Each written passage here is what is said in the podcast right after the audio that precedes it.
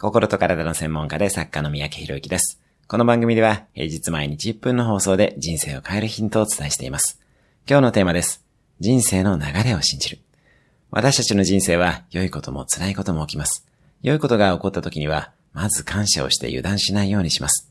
辛いことや問題が起きた時には、それに対処すると同時に状況を俯瞰して、今どんな流れが来ているのだろうと感じてみます。その問題が伝えてくれている大切なメッセージを感じたり、人生全般において軌道修正する必要がないか、新しい潮流が来ていないかなどを考えてみます。問題に対処することはとても大切です。そして同時に大いなる流れを感じることも重要です。今日のおすすめ1分アクションです。最近起きた問題とその問題が伝えてくれている大切なテーマを感じてみる。今日も素敵な一日を。